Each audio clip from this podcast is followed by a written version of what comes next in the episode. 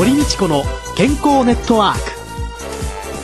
この番組はラジオ日経の経済番組でおなじみのエコノミストやアナリストをはじめスポーツ選手医療関係者などをお招きして日々のお仕事や健康のための工夫について伺う健康生活応援番組です。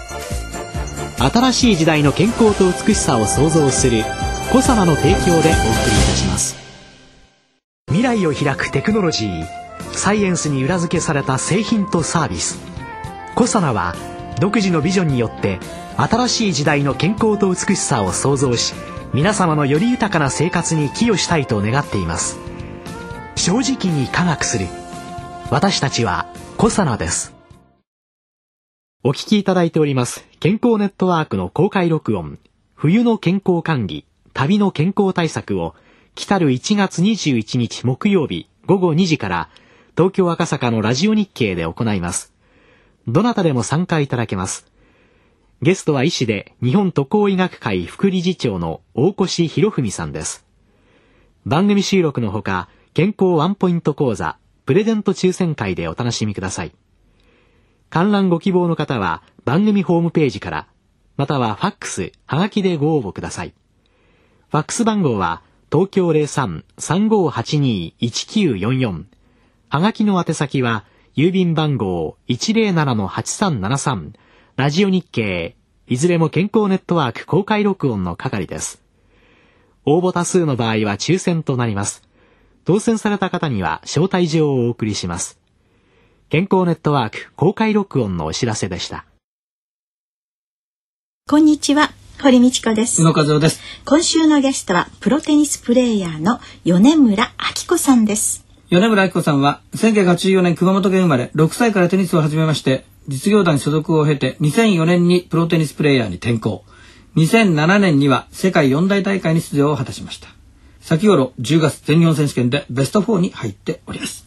よろしくお願いいたします。よろしくお願いします。プロのテニスプレーヤーという方はどんな一日なんですか何時に起きて何をして練習はどのくらいしてっていうような。そうですね。練習は1日テニスコートでは2時間から2時間半ぐらいしかやんないんですけどテニスを離れてのトレーニングは1日2時間から2時間半同じくらいやって何時に起きるとかはまあ大体8時ぐらいに起きたりして朝ごはんを食べたり準備をしたりしてトレーニングというのは、はい、午前とか午後とか。1週間で練習時間が午前中にやったり午後にやったり特に決まってないので、うん、海が近いので海まで走って、うん、えー、ジムに行って筋トレをやったりストレッチをしたり、うん、だいたいやっぱ走ることが多いですね。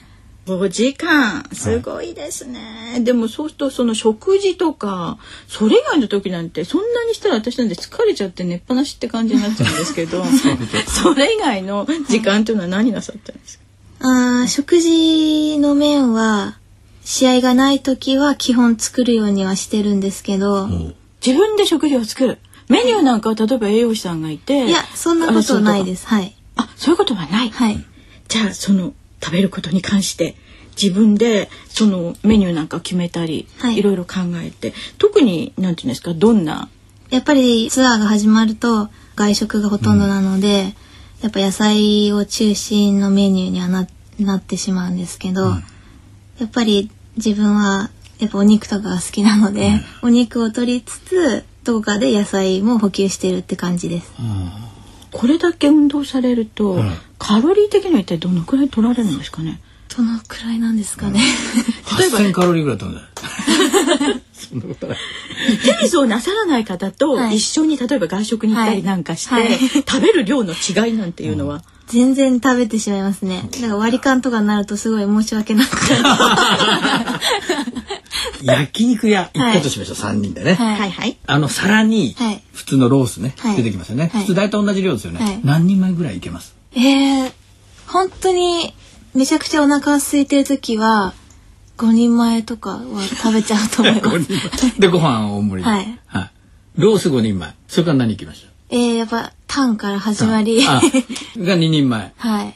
カルビ食べたり、はい、ホルモンとかも食べながら、はい、やっぱ野菜も食べながら。食事に行こうって誘う時はねいっぱいお金用意しとかないとダメだタイプですね。2とかきっね5とかこの辺聞いたらうちのですね 私と子供3人分で 1人分いけちゃうぐらいかなという。で もそうですね。そうですよね。5時間運動されてれば当然ねえ消費してしまいますものね。はプロとしてその試合がある時というのは移動とかホテルのはい。時間も長いわけですよね。そうですね。ホテル生活と移動は本当に長いですね。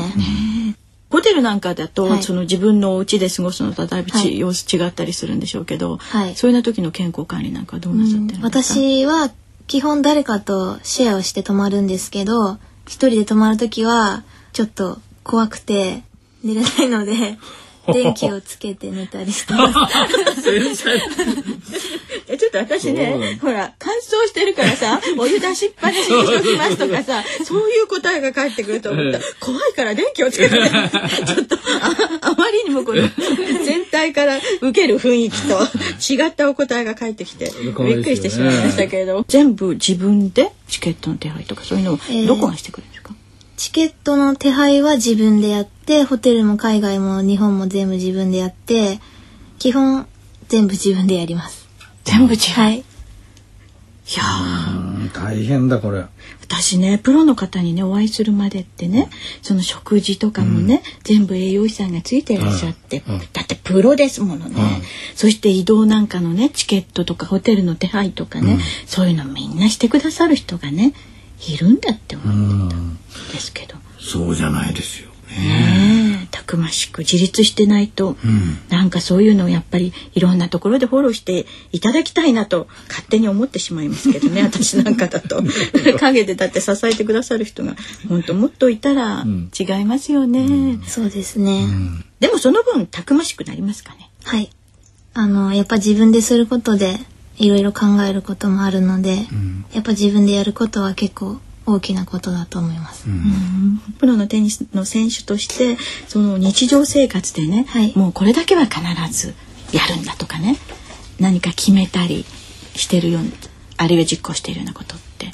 えー、やっぱり3食必ず食べることは、あの、食べることも好きなんですけど、体のことを考えて、やっぱり食べるようにはしてます。ああ3食必ず食べる、はい。これはそのある程度病気した時なんどうなんですかね、5時間1日トレーニングするって言いましても、例えば本当に人間ですものねちょっと体体調崩したりとか、い。そういうような時はどういうふうにコントロールしていくんですか、やっぱり体調崩す時もあるんですけど、やっぱ食事は、あの、基本、体調崩しても何か食べるようにはしてます。えはい。えでそういう時のトレーニングはどうされるんですか？えーやっぱり、そういう時走ったりするともう全然疲れてしまうので、うん、体調悪い時は寝てます、ちゃんと。寝るんです。ね、基本的にね。はい。何時に寝てどのくらい寝てらっしゃるんですか？えー、寝る時間は結構バラバラなんですけど、結構寝てます。睡眠時間は1日、長い時で10時間とか寝ちゃうし、10時間。うん。5時間もけば10時間眠れますよ。いっぱい寝ると疲れますよね。僕でもはね。10時間寝てうん。5時間練習していたら、この花の乙女のこの時期をですよ、え24時間から15 9時キャンキャのこんなんですよ。ご飯れでそ食べてる時間。でその9時間からご飯食べてる時間。そうするとあとその趣味だとかテレビ見たり映画見たりとかお休みの日なんていうのはあるんですか？はい、もちろんお休みの日はあります。トレーニングを休む日っていうのは決めてらっしゃるんですか？えー、大体日曜日はオフの日にしてて、もうテニスのことは考えずに遊びに行ったり、ええ何か違うことをしたりしてます。あちょっとほっとしたま あ、持たないですよ、ずっともう。だってあれですよ、勝った負けたの世界にいるんですから。ですよね勝った負けたですよ。で僕はね、仕事終わって勝った負けたって自分の中では勝ったとか負けたとかうまくいったとかあるじゃないですか。彼女たちはもう報道されちゃうんですから。プロですもんね。ね。勝たないのとね、うん。負けちゃったんじゃね、ええ。もう全然違いますものね、はい。そういう意味でそういう闘争心っていうんですか？というのはどうやってこうこう高めていくんですか？うーん、やっぱり勝てなくなってしまった時は精神的にやられてしまうんですけど、勝ってる自分を想像したり勝った時の喜びを考えるとやっぱ頑張れるんです。ああじゃあ自分の中でのメンタルトレーニングっていうのは、はい。勝った時。そうですね。その喜び、はい。それを想像してイメージしていく、はい。はいそうでしょうね。厳しい世界ですね。本当ですよね。本当ニコニコなさってる姿見るとその勝負事の世界にいるとは思えないぐらいね柔らかい顔なさってるいやプレーの映像見ましたけどこういう顔じゃないんですよね。よく絞ってる時。すごいです。本当に緊張とね、はいハードなねトレーニングをされて10時間ゆっくりお休みいただいてということなんでしょうかね。はい、来週は米村さんとテニスとの出会いからお話を伺いたいと思います。今週のゲストはプロテニスプレーヤー米村明子さんでした。来週よろしくお願いいたします。よろしくお願いします。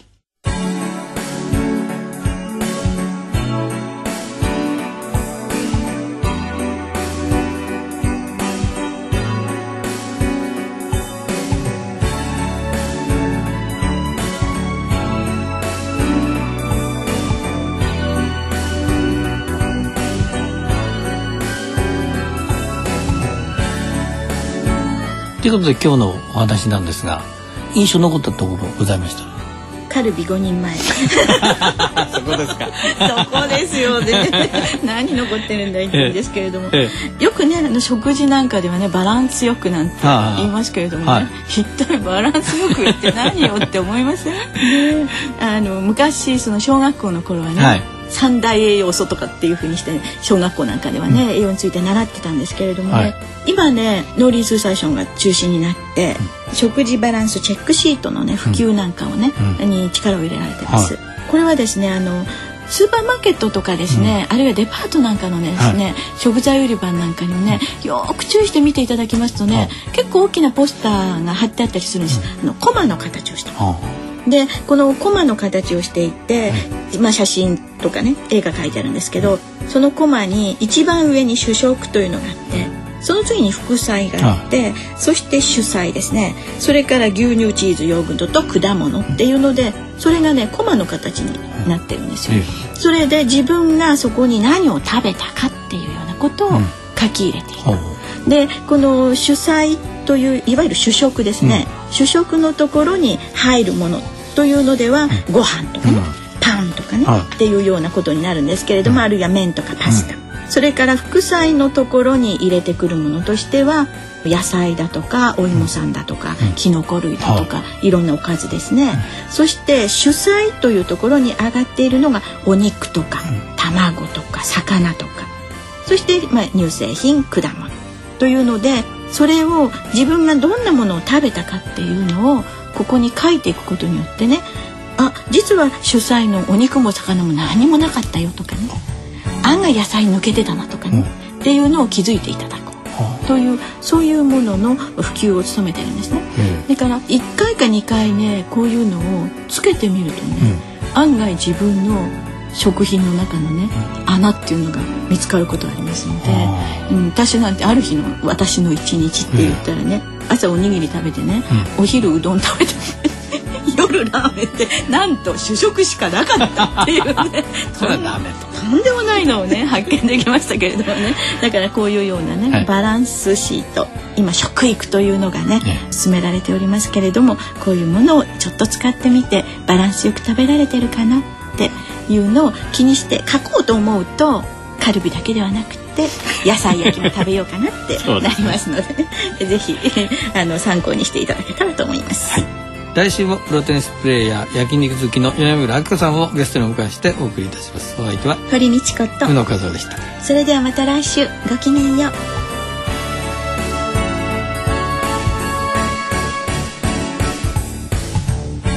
堀道子の健康ネットワーク。健康と美容についてもっと詳しく知りたい方はぜひコサナのサイトへ。検索で「コサナ」カタカナで「コサナ」と入力してください。この番組は新しい時代の健康と美しさを創造するコサナの提供でお送りいたしました。